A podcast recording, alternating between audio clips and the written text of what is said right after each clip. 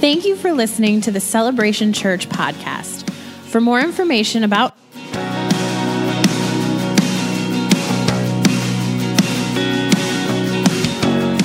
Thank you for listening. If you have your Bibles, you can go to Numbers. We're going to pick up where we left off last week, Numbers chapter 14, 13, sorry. Numbers chapter 13. God's calling you into a new season. God's calling you into a new place. I said, God's calling you into a new season. He's calling you into a new place. He's calling you higher. You know, last week we talked about if you can just get your eyes to a higher level, that He's called you as a pioneer. He's called you to take territory. And it's not just not just territory in, in, in your own life. You know, we, we start hearing words like this and we start thinking about, oh, God's called me to this goal or to accomplish this thing or this ministry. But but just take just get your eyes up a little bit higher. He's called you to take territory in our region, He's called you to take spiritual ground. Uh, tell somebody next to you, He's called me to take spiritual ground. Come on, tell some tell the other person on your other side. He's called you to take spiritual ground.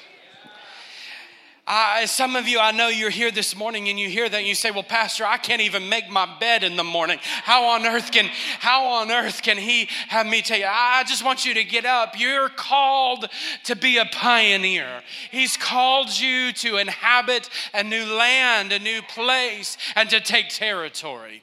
My goodness, I, I, think about Jesus who was, who was at the cross. The Bible says, who looking unto Jesus, the author, the finisher, who what for the joy that was set before him endured the cross. He was in one territory. He was on Golgotha, but he was looking at another territory. He was, he was looking, he was here seeing what was happening in the natural, but he saw what the Father was doing in the spiritual. If you can just get your eyes adjusted this morning. You might be in a place, in a territory where you say, God, I don't understand what you're accomplishing in this season. But if you can look higher, look to Jesus, who for the joy that was set before him enduring the cross, despising its shame, if you can get your eyes where he sees, you can see the spiritual ground, the, the territory that you're taking. You're advancing today. You're, it, it might be a baby step.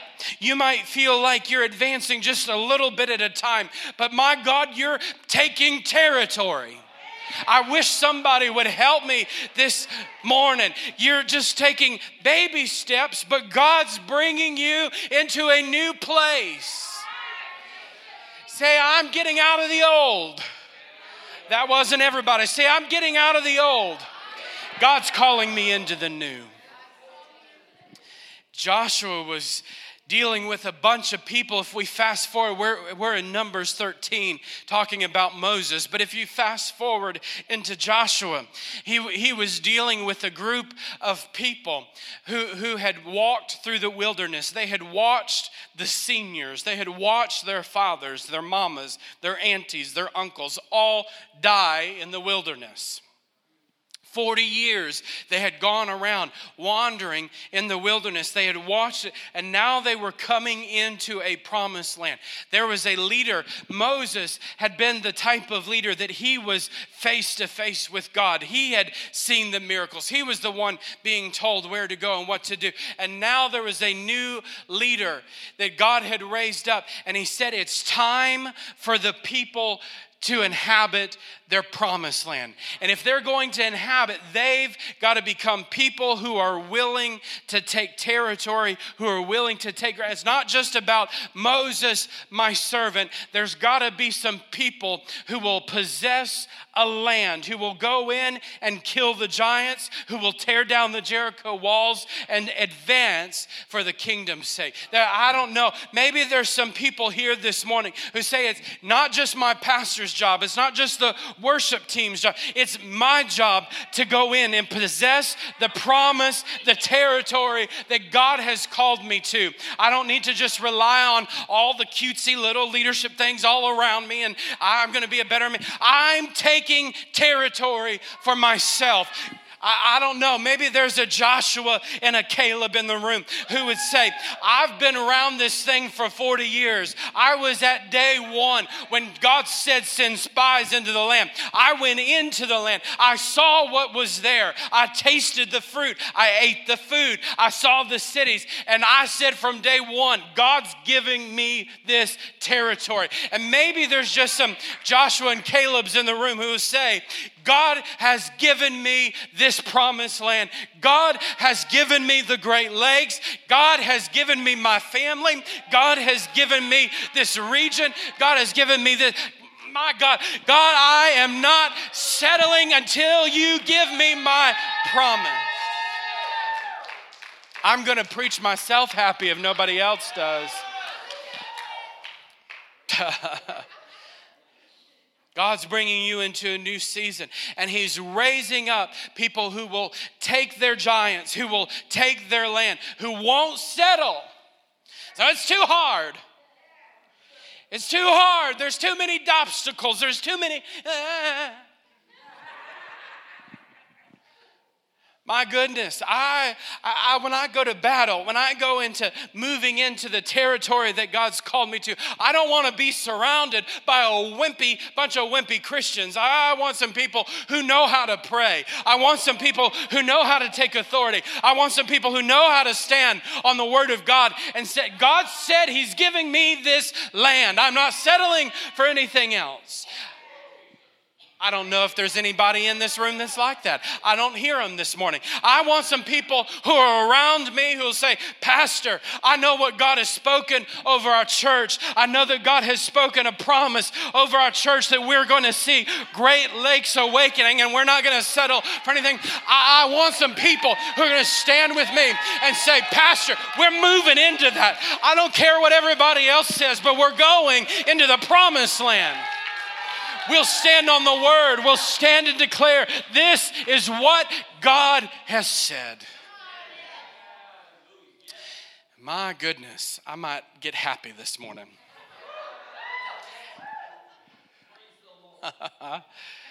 Going in, they departed, verse 26 of Numbers 13. The spies had gone into the land and they came back, and they departed and came back to Moses and Aaron and all the congregation of the children of Israel in the wilderness of Paran and Kadesh. And they brought back word to them and to all the congregation and showed them the fruit of the land. And they told them and said, We went to the land where you sent us. It truly flows with milk and honey. Everything that God said to you about this land, it's true. But That's what nevertheless means. But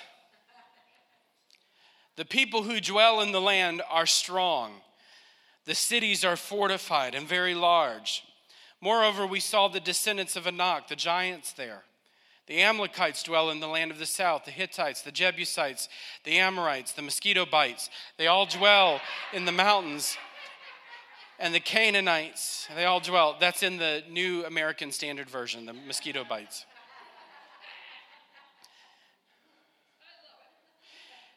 Thank you.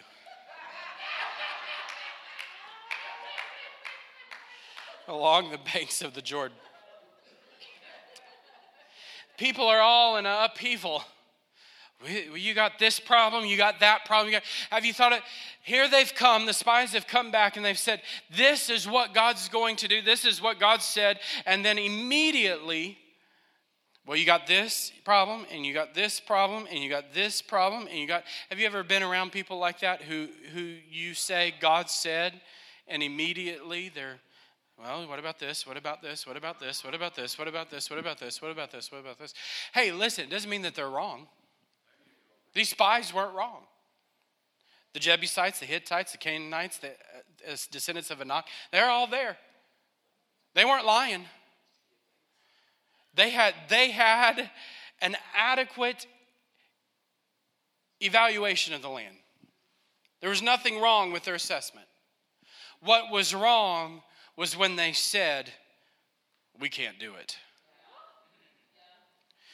So when people come your way and, and you've heard the vision of the Lord and you know that God has spoken, and the first thing they want to say to you is, What about, what about, what about, what about? Don't turn a deaf ear to that. There's, there's some wisdom there.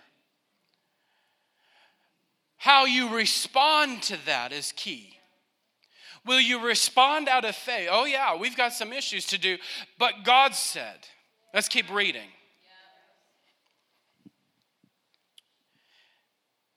They go on, what about, what about, what about, what about? Verse 30. Then Caleb quieted the people. They were going on and on and on and on. And Caleb says, Let us go up at once. Let's don't waste any time. Let us go right now and take possession, for we are well able to overcome it. But the men who had gone up with them said, We're not able to go up against the people, for they're stronger than we. And they and they gave the children of Israel a bad report of the land which they had spied out, saying, The land through which we have gone as spies is a land that devours its inhabitants. Now, that is the stupidest thing I've ever heard of. You, you 12 of y'all just went out into the land and came back. You is standing here with fruit. It didn't eat you. Isn't it funny how we make things, we, when fear sets in, we see things that aren't real. It inhabits, uh, fear, a fear response, it devours that's land. Well, the only thing that you're being ate up with is fear. And then they go on and they say, oh, these, these people, we saw, they're men of great stature. We saw giants there, and we were like grasshoppers in our own sight and so we were in their sight. And you just, it's dripping, it's oozing with anxiety and fear. You can, it's just, you can hear it. Verse, uh, chapter 14, verse 1, it says, So all the congregation lifted up their voices and cried, and the people wept that night, all night long. All night they were weeping and crying over this. And the children of Israel, they couldn't sleep. Anxiety and fear, they couldn't sleep. I'm just speaking to somebody this morning. The anxiety and fear riddled their heart over what God was calling them to do to such a level that they couldn't even rest. They couldn't even sleep. It was affecting their ability to rest. They were in turmoil. Watch what happens as the turmoil continues. This, I, am not going to dwell here, but I, I want to do. I do want to paint a picture for you of, of the effects of fear I, don't, I, wanna, I don't want to dwell on fear this morning, but I, I do want to point out to you the storyline of what's happening and how fear and anxiety will affect you. They couldn't, they were argumentative. They were, they were attacking one another. They were stuck on the impossibilities. They were seeing things eh, that weren't true. They were exaggerating the truth.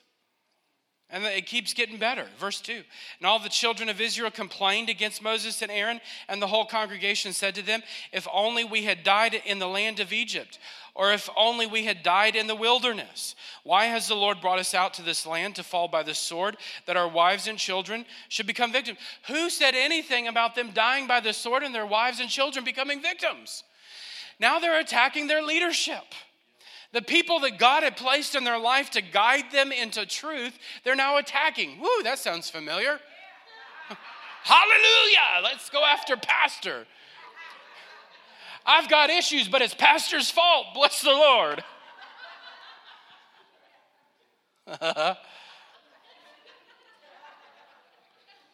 Be better for us to die in Egypt. You want to die a slave? You liked it when people were beating you and starving you? For 400 years. That's what they're saying. So they said to one another, Let us select a leader and return to Egypt. Another thing that fear and anxiety does a rebellion. Not only will you talk bad, and if you continue down that path, you want to raise up somebody who will tickle your itching ears with you. Oh, yeah, we need Uh, it's that, it's that root of bitterness and offense that starts spreading. Oh, yeah, we need a new leader. This, this Moses and Aaron are not cut out for the job. Let's move on. We, we can't do this. We're done with this. We're angry. We're fearful. And all of a sudden, it's everybody else's fault. This is a great picture of what happens with fear and anxiety. Maybe you're here this morning and you see some of these symptoms reflected in your own heart.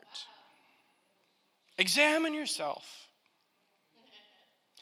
Verse 5 Then Moses and Aaron fell on their faces before all the assembly of the congregation of the children of Israel.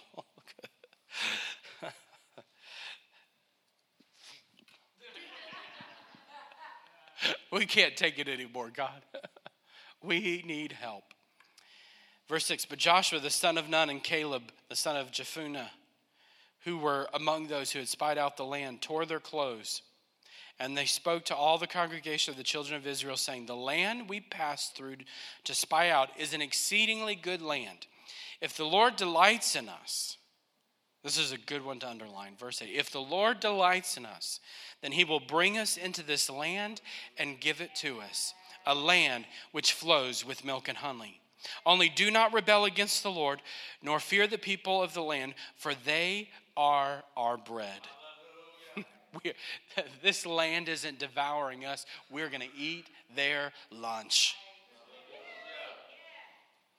Their protection has departed from them, and the Lord is with us. Do not fear them. And all the congregation said, Stone them!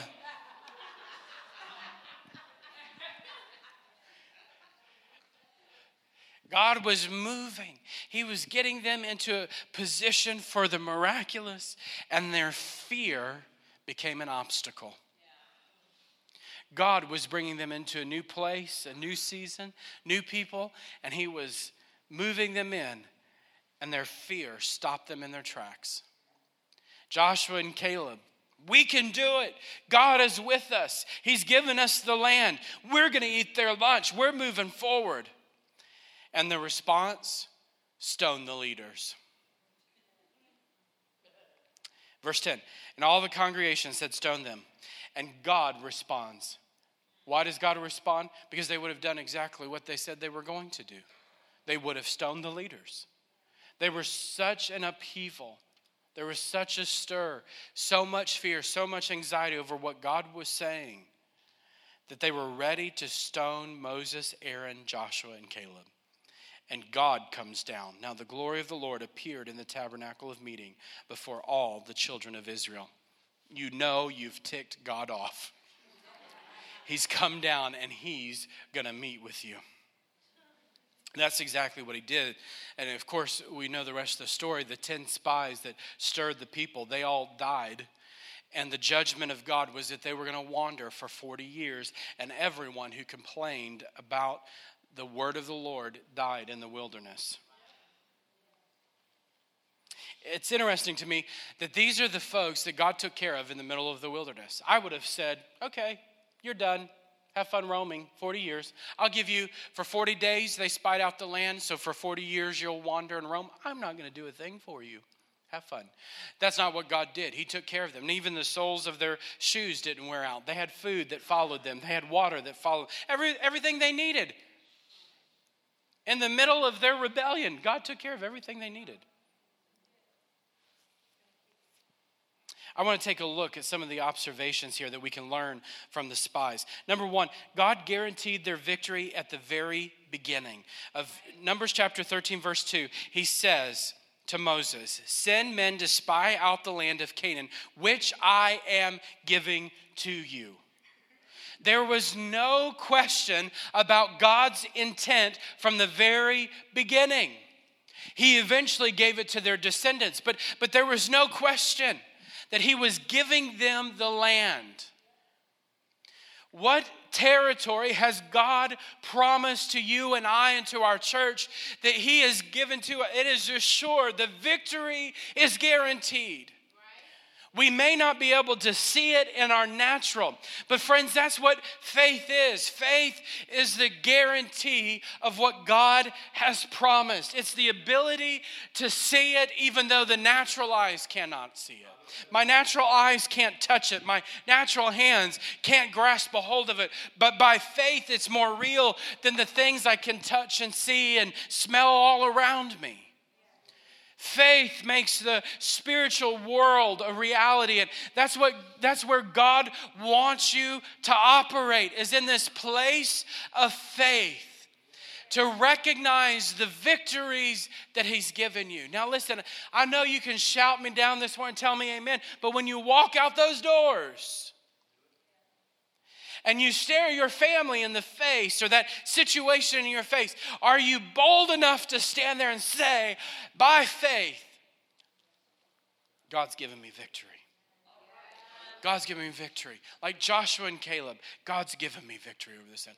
Now, I, that comes from the Spirit of the Lord at work on the inside of you. You've got to remind yourself of that word. You've got to stand on that word. The Holy Spirit makes the word of God alive on the inside of you. That victory is tangible, it's real because of the word of God. The word of the Lord becomes more real to you than the word of your enemy. Our trouble is, is that we listen to the voice of the enemy more than we listen to the voice of God. We listen to those who will gossip and say things and talk, and we've got to listen to the voice of the Lord. Victory was assured from the beginning. The spies were too busy determining how their skills would bring about the victory. They were too focused on their abilities, what they possessed, in comparison to what was already in the promised land, their, their enemies that were there, the obstacles that were there.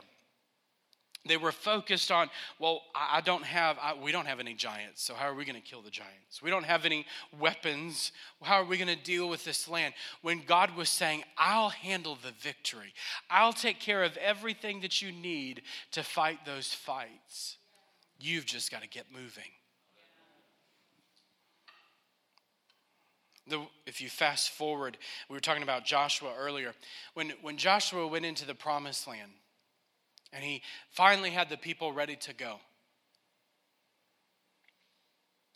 what did he say? He went throughout the camp. He said, Get ready, we're going in three days. Get your house ready, get everything in order. We're going in three days.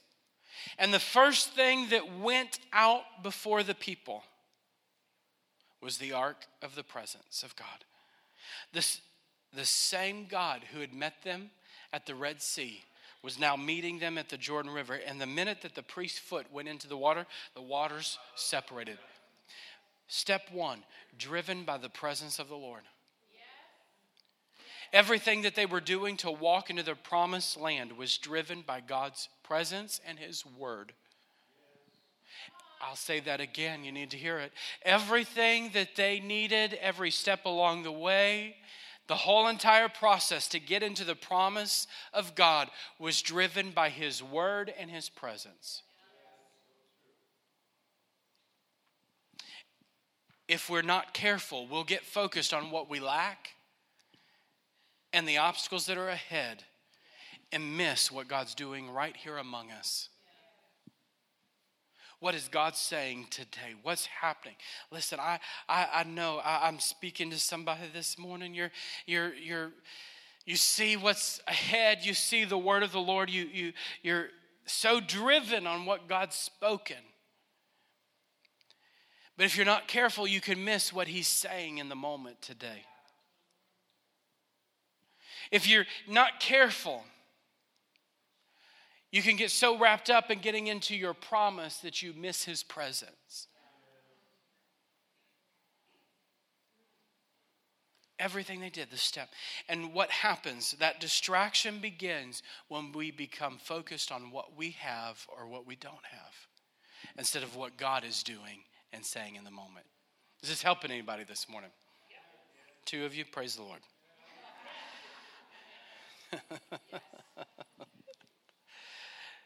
They were behind enemy lines. Number two, they were, God gave them favor behind enemy lines. I, I, think it's so funny. They said, The land devours us. But yet God had given them favor when they were in the land that supposedly was going to devour them. They were hanging out with the enemy, and God protected them. I, I got news for you. If you, if you come in to spy on, on, uh, on our land, somebody's going to know about it and they're going to watch i don't know any of the government you know acronyms that are out there. I'm sure they're watching though if a spy comes into our country. They're you know hope they're watching. But but here they are. These obviously don't fit. You got israelites giants do you follow? They stand out in the land. The, you've got the, the Israelites who are roaming through, they're, they're evaluating their military strength, they're evaluating the people, they're evaluating the cities, they're evaluating the food, and yet God gives them favor behind enemy territory.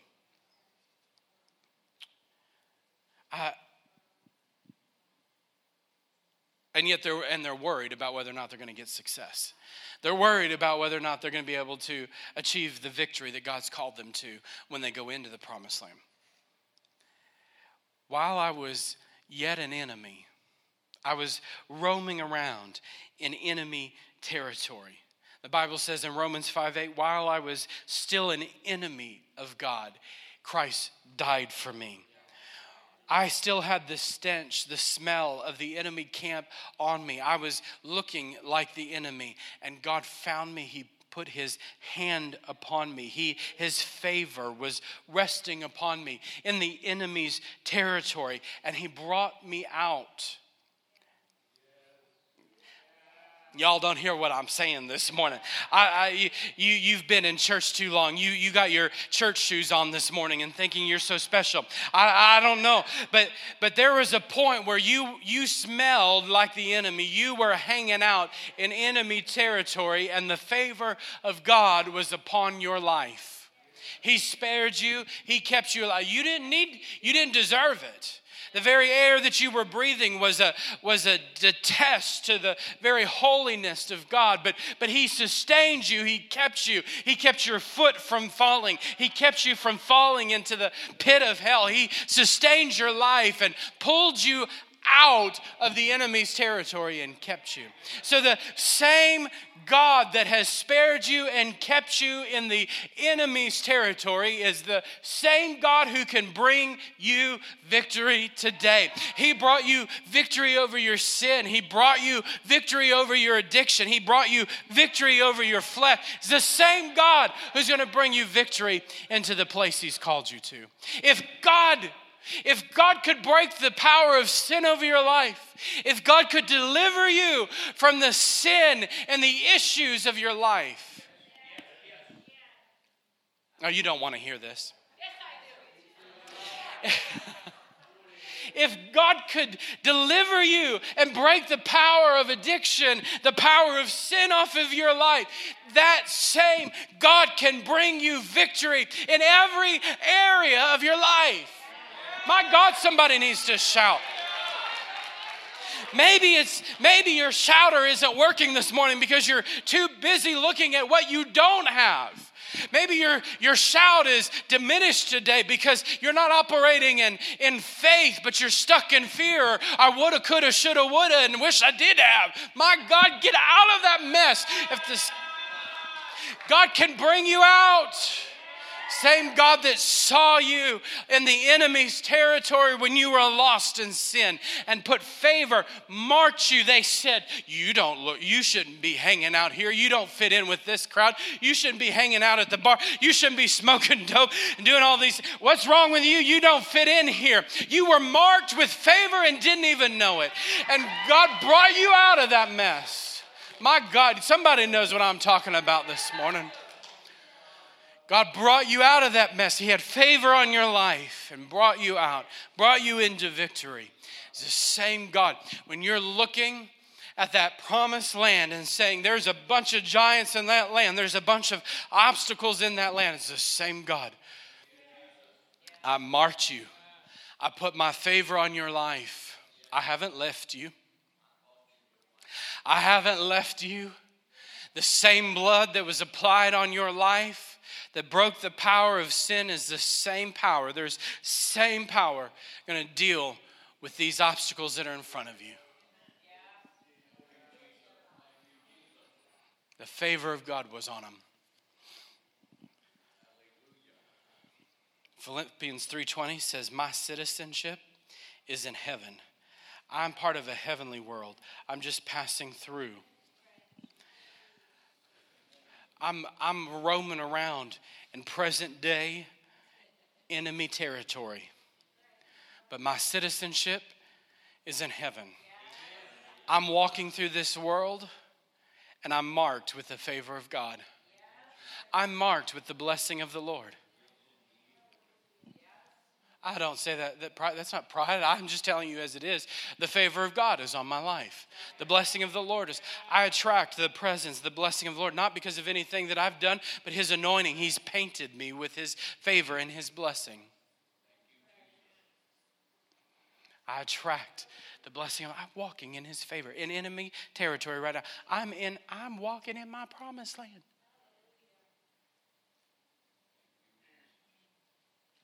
I'm walking in the blessing of the Lord.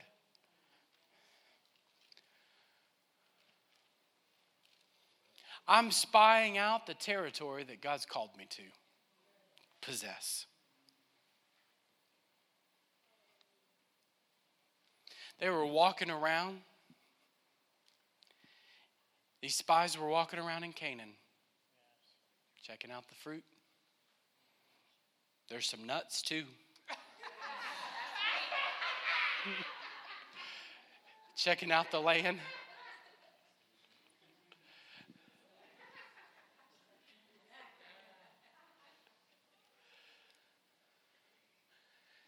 You and I are walking around Canaan every day. I want you to just see this. We're walking around every day. Have, have we obtained all that God has promised for us? No. There's still more. There's still more. But I'm walking around Canaan every day. I've been called out. I've been called out. I've been, but I'm walking in. The church, the ecclesia, the call out. I'm called out. I've been called out by the Lord. I've been marked with his favor. But I'm walking in.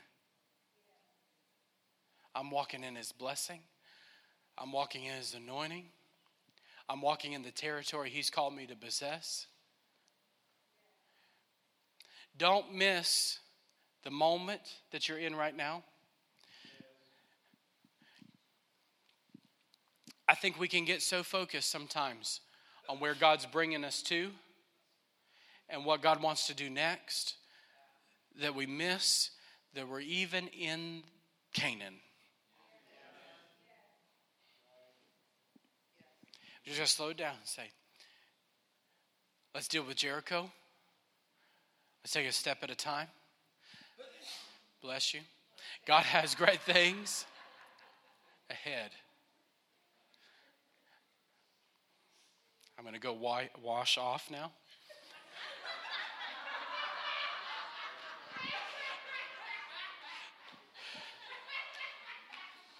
Where's your hanky when you need it? Here it is.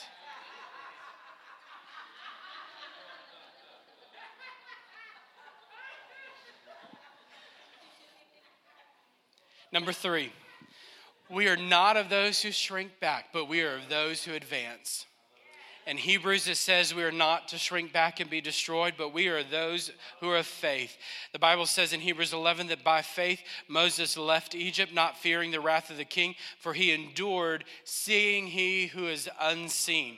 We advance, we set our eyes on Christ, and we keep moving forward. We do not shrink back. We do not move backwards, but we keep moving forwards. We don't allow the voice of the enemy to taunt us to move backwards.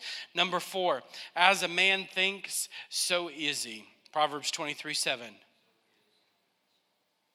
I think it's so interesting. Their response the land devours us. We are like grasshoppers in our own sight.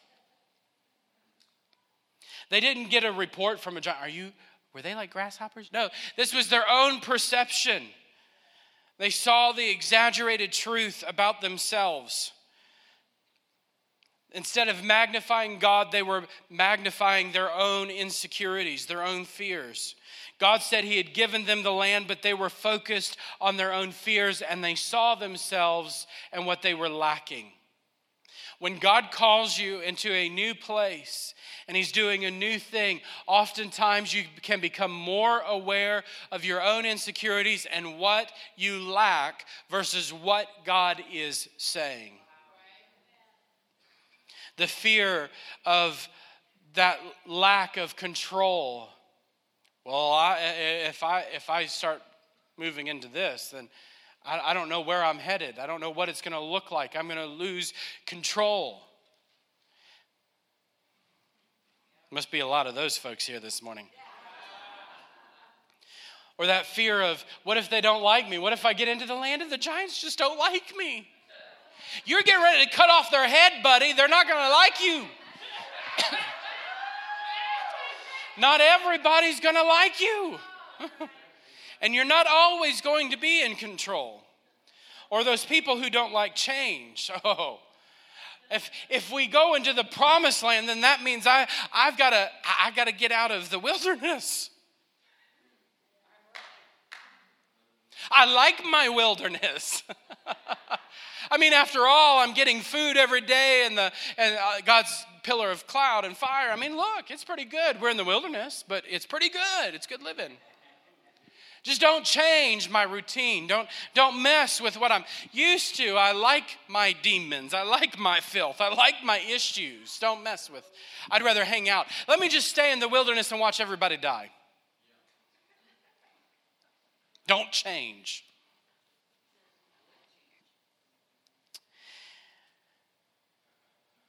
We allow our insecurities and fear to rise up. And Joshua and Caleb said, The Lord is with us. The Lord is pleased with us. He will bring us into the land. What has God said? The spies rejected the word of God and they embraced their fears as reality. Psalm 68 says, Let God arise, let his enemies be scattered. Let those who hate him flee before him. As smoke is driven away, so drive them away. As wax melts before the fire, so let the wicked perish at the presence of the Lord. Does that paint a picture for you or what? Like smoke driven away, God at his enemies. And we're worried that we look like grasshoppers. And God's saying, I hold them in the palm of my hand. They had watched the Egyptian soldiers drown in the sea. And here they are, back to their fear and their doubt and their worry. Ah, I can't believe this. Giants. We were like grasshoppers. Oh my gosh. They can step on us and crush us. And God's saying, I can blow and they'll be gone in a moment. I control. When you begin to look at the obstacles that are in front of you, don't, don't listen to the voice of those fears and insecurities. Listen to the word of God. Stand on the word of the Lord. Speak the word of God over your life. And you know, sometimes you've got to speak the word. You may not feel that faith in the moment. You're, you're still, sometimes you're battling between fear and insecurity and faith, and you're standing there saying, God said He's given me the land. And you're God, God said He's given me the land. And you're shaking in your boots because you know what that means. You know that the reality, your brain is kind of processing this. I, got to let go of these fears and got to trust God and get. But if you can just let go, listen. That's why Joshua said, "Let's do it now." Stop wavering. Stop messing around. Get up there and go. God's given us the land. God said, "Go." Then we go. We did our 40 day inspection. Now it's time to get up and go and take the land. There'll be a time for you to assess, but when God says it's time to go, you go. Otherwise, you'll find yourself still back here wavering, shrinking back little by little. You know, it's so interesting. I see this a lot of times in ministry. People say, Oh, yeah, I believe God's doing this, and God spoke to me this. And, and you say, Great, go for it. And then you never see them respond. And little by little, instead of fast forward ahead, it's slowly in reverse. Oh, yeah, God gave me this dream, this vision. I'm going to reach my city. I'm going to, I'm called to ministry. I'm, oh yeah. And if you're not careful, it's slowly in reverse. When God said, move forward and take the land. Does that mean that it's always immediately going to be milk and honey? No. No, they had Jericho to deal with. They had issues to deal with once they got in the promised land. They had to possess the land. Sometimes when you start off on this journey, you've got to do things to possess the land. If God's called you to do something, you know, if God's called you to, to reach the world and be a millionaire, bless the Lord, whatever it is, you got to start with your $10. Oh, yeah, God's called me to finance the. I love when people say that. God's called me to finance the end time harvest. Great. Get a job.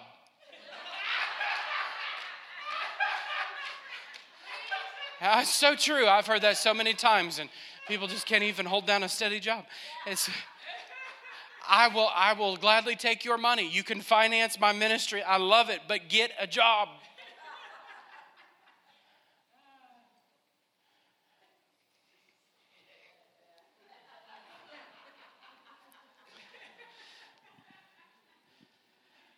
Number five, fight the right battle. The spies, instead of fighting the battle that was ahead, started fighting the battle that was. Let's go back to Egypt. Let's go back. Let's, fi- let's find a leader who will take us back to Egypt. Wrong battle. That battle was already won you were already brought out in victory. Why would you want to go back and fight that battle? When God brings, you know, that's so interesting. When the presence of the Lord comes and, and, and the light of the gospel begins to illuminate our heart and we begin to see things like we've never seen before, all of a sudden, Eh, if we're not careful, well, that's a little uncomfortable, Pastor. It's a little uncomfortable. I don't. God starts bringing up our past, our hurts, our rejections, not because He wants to hurt us. He wants to deal with us. He wants us to walk in freedom. And if we're not careful, we'll end up back here fighting the wrong battle. Well, let's go back to where it was comfortable. I, I, can go back to, to church where there's no conviction. I can go back to, to not worshiping or not reading my Bible. I can, I can just slowly back myself out of the presence of the Lord. Because when He comes, He starts convicting, He starts He wants to move me forward. And I'm not so sure I want to go that way. He wants to bring me into the promise. He wants to bring me into breakthrough. He wants to bring me into. Victory, eh, victory means I've got to deal with this stuff. Victory means I've got to take up my, my, uh, my gospel sword and begin to cut things out of my life that don't belong there. Come on, somebody. having victory in my life means I've got to pick up the, the weapon of my warfare and stop trying to fight everybody else and start cutting out the issues of my own heart.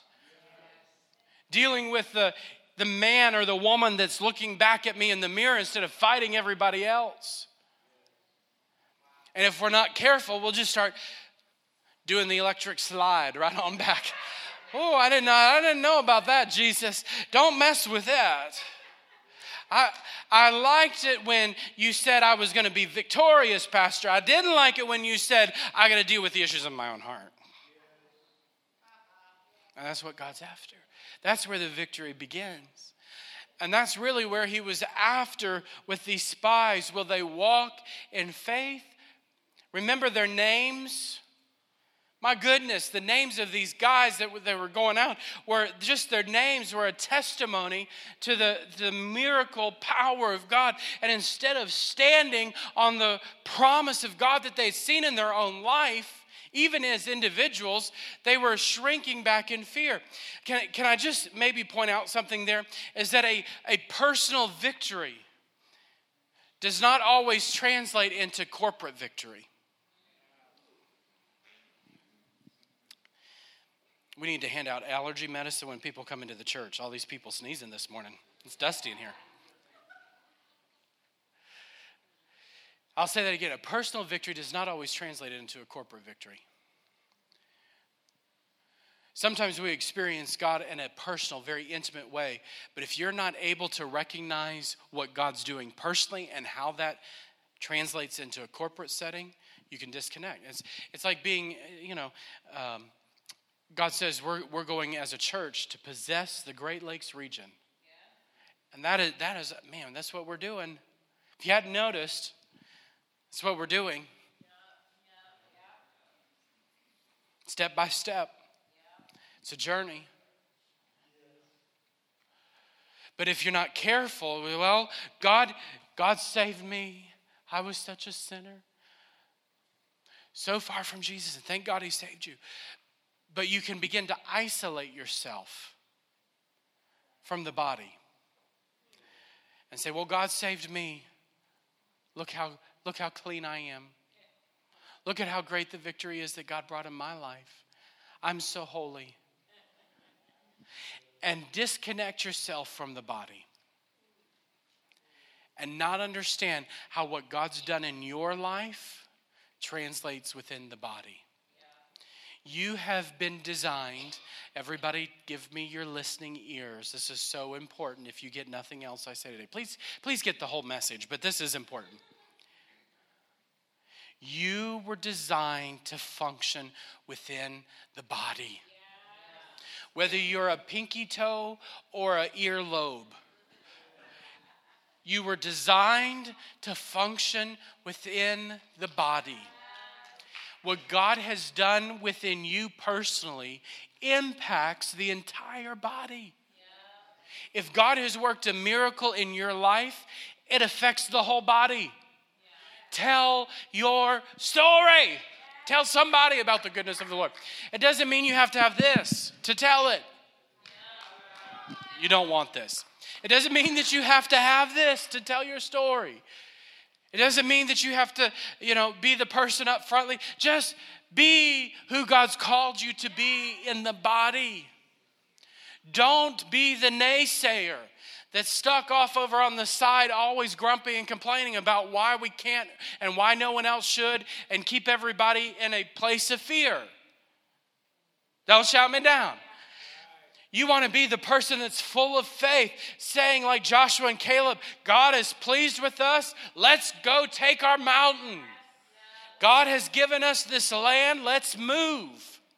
Today's the day. Let's move. Let's advance. God's given us our enemy.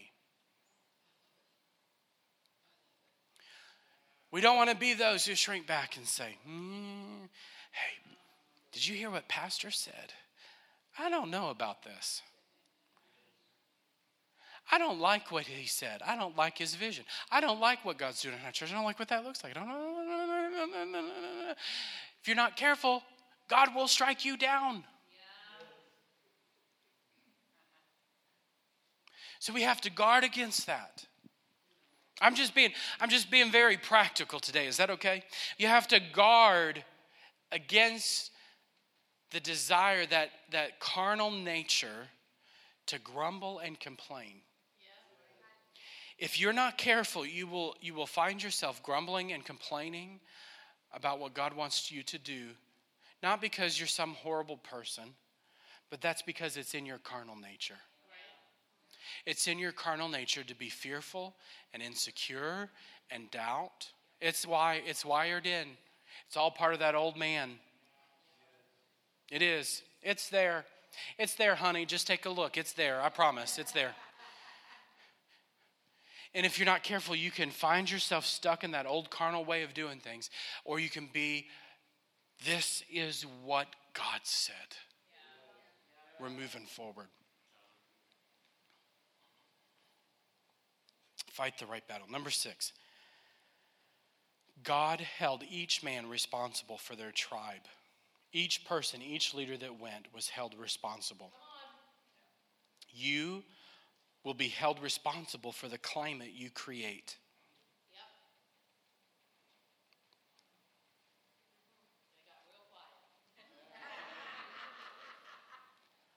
Well, if people aren't worshiping like you think they should be worshiping, lead the way in worship. Well, people aren't serving how I think they should be serving. then serve. People don't give how they I think they should be given. Give. Sow. Sow joy, sow love. Well, people just aren't friendly to me. I love that. That just gets me all the time. Anytime anybody starts complaining, and starts saying anything, well, this or that or whatever, that doesn't happen. By the way, that doesn't happen at Celebration Church, but but any in other churches, well, people don't. What are you sowing? The spies were sowing discontent and fear, and they they certainly reaped it. But you know what else they reaped? God held them responsible for the climate they created, and He killed them. He allowed the pestilence to come and take them out, all 10. And 40 years of wilderness journey as a result of it. You can waste your time going around in the journey in the wilderness and never obtain what God has his best for you. He, he went with them, he provided for you know, they had a great great hike in the journey in, in the wilderness. Or you can stop hiking out in the wilderness or get into what God's called you to. You can have his presence in both places. It's interesting. His presence went with them in the wilderness, but it was his presence bringing them to judgment. They saw the, uh, uh, this is such a compare and contrast here. They saw, the, they saw the blessing of the Lord even in their judgment. Think about that and yet they didn't obtain their promise. They didn't get to where God really wanted them. He brought the next generation in. God will hold you responsible for the climate you create. You can either move into a place of faith or you can stay in fear. But it's really interesting to me that you can have the blessing of God in both places.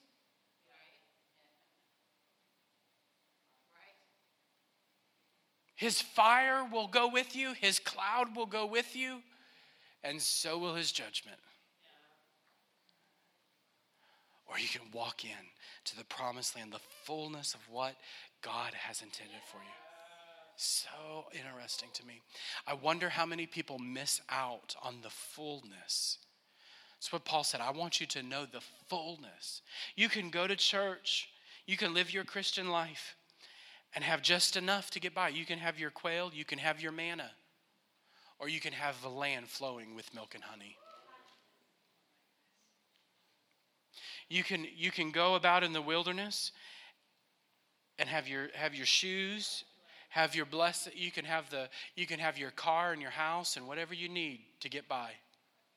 Or you can walk into Canaan and have the fullness. but God will hold you responsible. Lastly, I'll say this. Worship team, you can come on up. I think it's so interesting that God, God comes. I want you to track with. This is so important. God comes and he judges them. He says, For 40, 40 days they were in the land spying out the land. 40 years you'll be judged. You'll be in the promise, you'll be in the wilderness for 40 years. Everybody that's here present today will die except for Joshua and Caleb. That, that's the end of the story. Judgment comes. And they spent, I want you to watch what happens. Fast forward the clock. You know the story. 40 years in the wilderness. And what do they do the entire time they're in the wilderness? They whine and complain for 40 years. The very thing that got them in trouble day one is the thing they keep doing for 40 years. So much so that God said to Moses, Moses, I'm done. I'll send my angel, but I'm not going. Remember, I mean, this was, this was major. Their complaints. Systematic problem here, I'd say. They never dealt with the root of the issue. Anyway, so that's what they were dealing with. Can I, number seven observation, as I say this don't waste your time that God's given to you. Tell the next generation. Yeah. They knew that the generation that was rising up under them was going into the promised land. And instead of celebrating what God was going to bring them into in 40 years, they spent complaining and grumbling. Instead of telling their young, hey, remember so and so spy from our tribe, he went into the promised land. He saw the promised land. Moses chose him to go in, and he saw it. They brought back fruit. They talked about the land. It was flowing with milk and honey, the city, and tell the story. Instead of telling the story about how to walk into the promise and prepare the next generation, all they did was grumble and complain. Don't miss your moment to tell another generation about the goodness of God. Don't get so stuck well, look what God didn't do. he said he was going to bring us in the promised land, but now they, yep, we're, we're roaming around for 40 years. Should be back in Egypt. It's so funny. Last night, Zoe and Jonathan were laying in our bed, and they like to lay in our bed to go to sleep, and then we bring them into their room, and blah, blah, blah. We read books, yada, yada, yada. So they're laying in bed. We read their books, and they're just going back and forth with each other. Ah, playing. And Heather told them, Y'all need to calm down or you're going to go to your room. And uh, they, you know, of course, they're kids. They kept at it. She leaves to get some peace of mind, leaves me with them. And they're still going. they're, they're still going at him. I said, Listen, y'all need to calm down and go to sleep or you're going in your own room.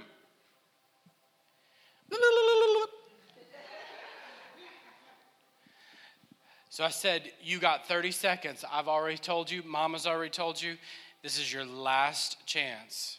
And I was really feeling very compassionate because I didn't want to have to get up and move them. I had been working out in the yard for three days and every muscle in my body was hurting. I thought, oh God, I don't want to have to get up. I'm comfortable.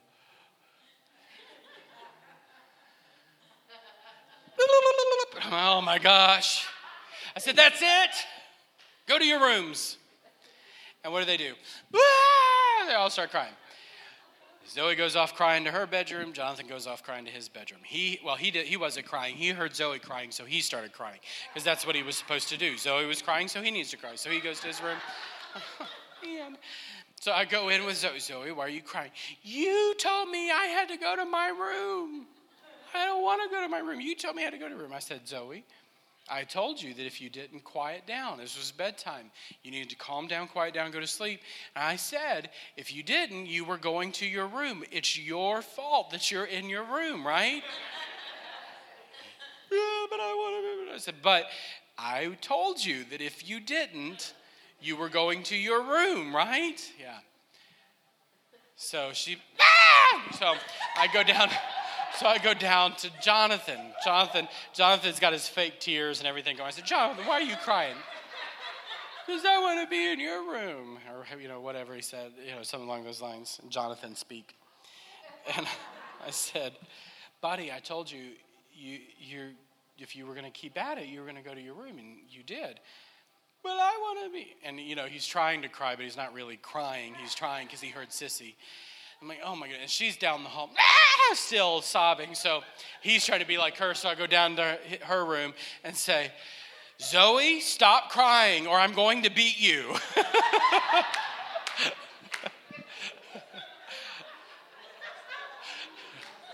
Because I know she's just revving him up. So she comes down, goes back to, I mean, this, I'm like, dear Lord, why didn't y'all just go to sleep?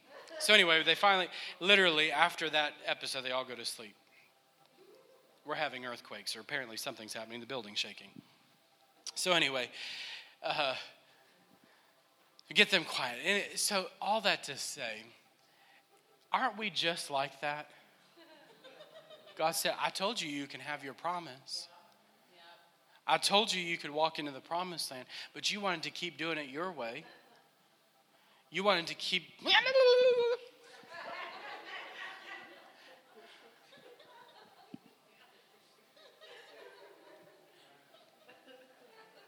You know exactly what I'm talking about. Why don't you stand to your feet this